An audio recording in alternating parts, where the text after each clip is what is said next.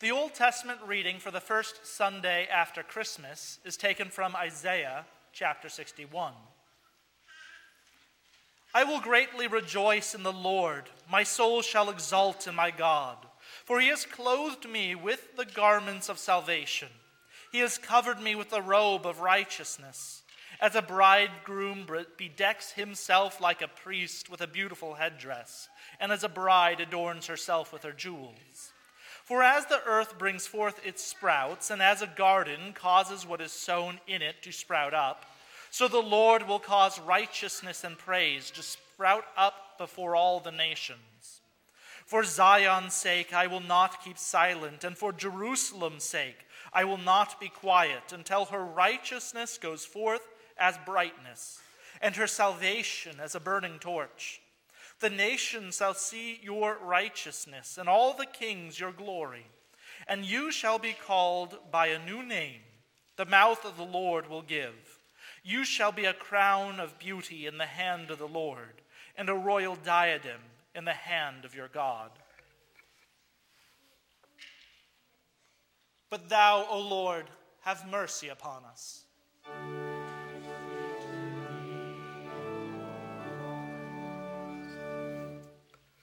The epistle is taken from Galatians chapter 4.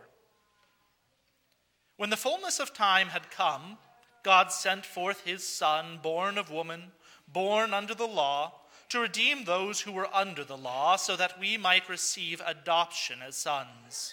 And because you are sons, God has sent the Spirit of his Son into our hearts, crying, Abba, Father.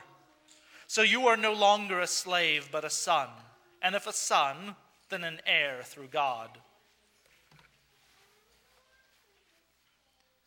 But thou, O Lord, have mercy upon us.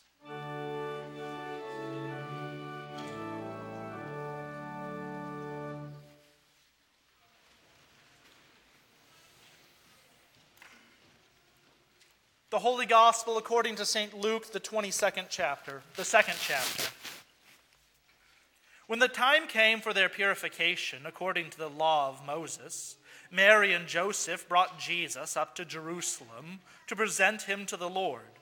As it is written in the law of the Lord, every male who first opens the womb shall be called holy to the Lord, and to offer a sacrifice according to what is said in the law of the Lord a pair of turtle doves or two young pigeons. Now there was a man in Jerusalem whose name was Simeon.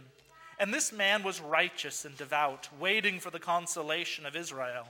And the Holy Spirit was upon him.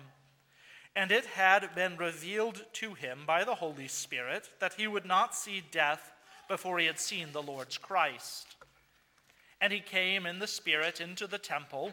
And when the parents brought in the child Jesus to do for him according to the custom of the law, he took him up in his arms and blessed God and said, Lord, now you are letting your servant depart in peace according to your word.